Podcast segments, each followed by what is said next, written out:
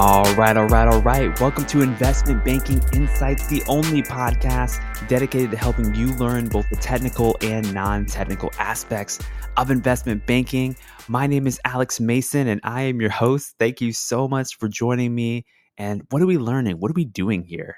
We're trying to get better in investment banking, of course. We're trying to learn the skills that we need for our interviews, things that will help us further in our careers, whether we're pivoting careers like I am, or whether we're continuing on this finance and banking path. So that's what we're doing. And today I want to talk to you about a concept within leverage buyouts. That's the domain we're talking about right now. Specifically, the question is this What is a dividend recapitalization?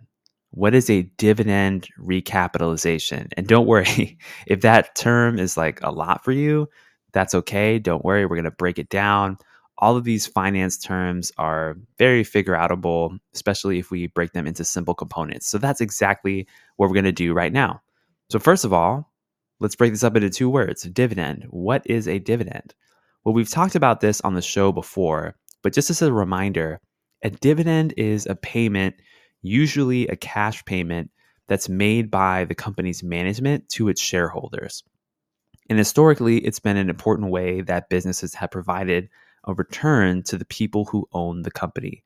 Dividends are another source of returns. If you buy a dividend paying stock, for example, you're going to get paid in cash just for owning the stock. So it's one way that companies reward their shareholders.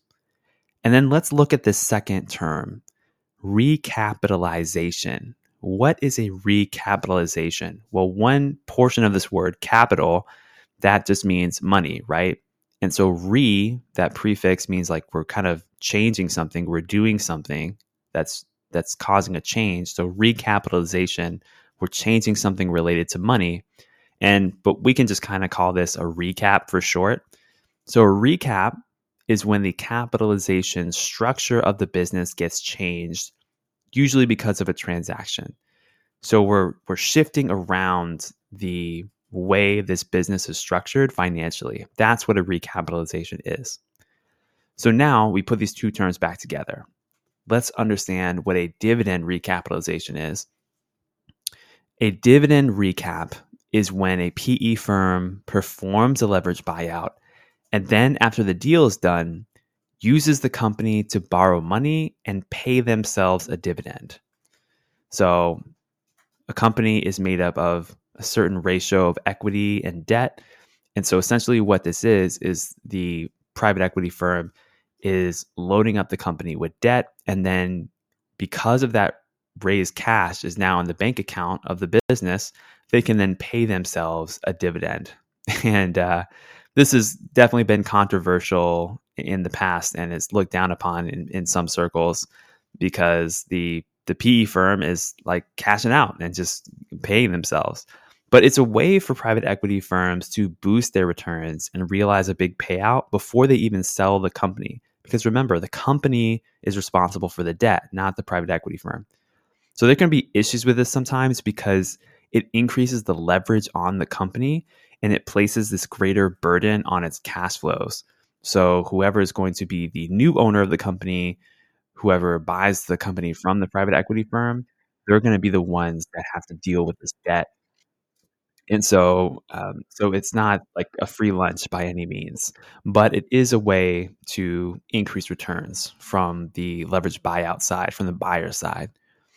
And as an analogy here, you can think about this in the way that some real estate investors operate. So, some real estate investors, sometimes they'll buy a property, they'll rent it out. And then, after a couple of years, when there's enough equity in the home, they'll do something called a cash out refinance of the property. And essentially, what this is, is once they have enough equity in their property, they'll increase their leverage. So, they'll extract out this equity in order to pay themselves some cash without even having to sell the property itself or give up the stream of cash flows that that rental property generates. So that's an analogy from the real estate investing world that you can think about when you're thinking about what is a dividend recapitalization. Okay, that's what I got for you today here on Investment Banking Insights. I hope you have an incredible day. I, I really do. I hope you have just an, an awesome day. Whatever you're doing, you're going to work, you're going to school, wherever you're going to and from, maybe you're going to the gym. I hope that you're just really enjoying it and living life to the fullest because today will never be repeated. So, with that, I'll leave you. Uh, I'll leave you with that. Hope you have a wonderful one. Take care.